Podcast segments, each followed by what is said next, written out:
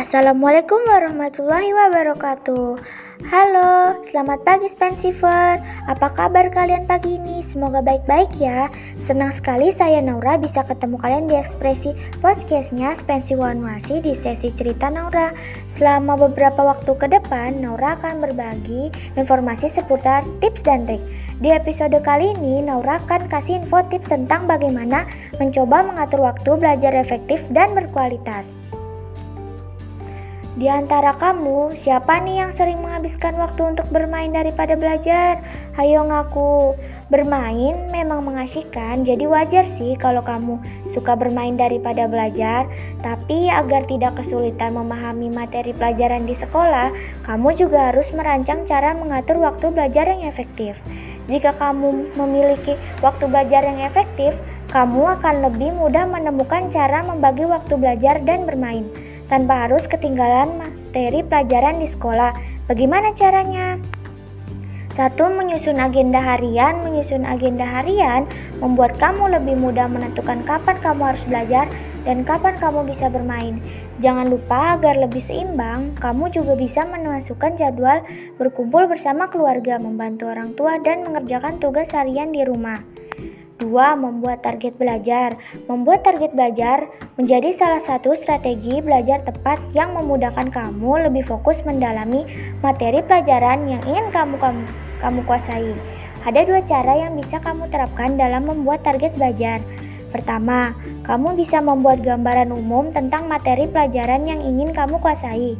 Caranya, kamu bisa melihat daftar isi buku pelajaran untuk menentukan materi-materi pelajaran apa saja yang kamu pelajari dan pahami dalam seminggu.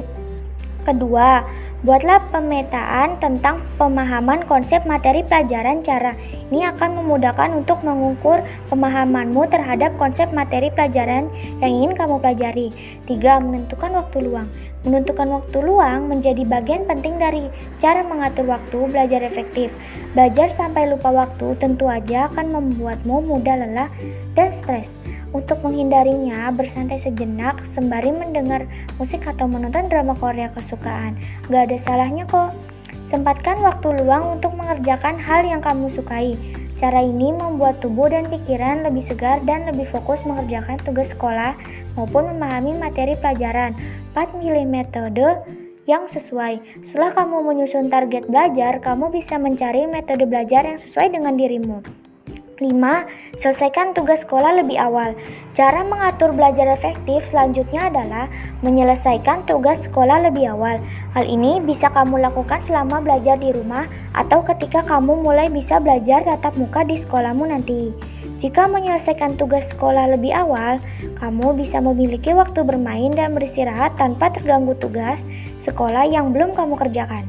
Sebelum mengerjakan tugas sekolah, ada baiknya kamu menyempatkan diri untuk beristirahat sejenak sekitar sejam agar kondisi tubuh dan pikiran kamu lebih kembali fokus mengerjakan tugas sekolah. 6. Disiplin dan konsisten. Disiplin dan konsisten merupakan strategi belajar tepat dan kunci keberhasilan untuk melakukan segala hal. Pastikan diri kamu bisa terus disiplin dan konsisten mematuhi agenda harian yang sudah kamu susun. Bila sudah terbiasa disiplin dan konsisten, kamu juga tidak akan menganggap kegiatan belajar dan mengerjakan tugas sekolah sebagai beban. 7. Lakukan evaluasi. Setelah setelah acara-acara tersebut sudah kamu terapkan, hal terakhir yang perlu kamu lakukan adalah mengevaluasi cara membuat jadwal belajar sehari-hari dan target belajarmu dalam seminggu. Kamu harus mengecek apakah cara membuat jadwal belajarmu sudah efisien. Apakah kamu telah melaksanakan agenda harian yang kamu buat dengan baik dan target belajarmu sudah tercapai? Oh iya, Spensivers. Oh iya, Spensivers. Sepertinya udah gak kerasa waktu Naura udah habis di episode kali ini. Makasih banget buat kamu yang udah dengerin. Tetap stay tune terus di ekspresi sesi cerita Naura. Nura pamit, selamat pagi semua. Selamat beraktivitas, tetap bers tetap semangat belajar dan selalu jaga kesehatan. Terima kasih. Wassalamualaikum warahmatullahi wabarakatuh.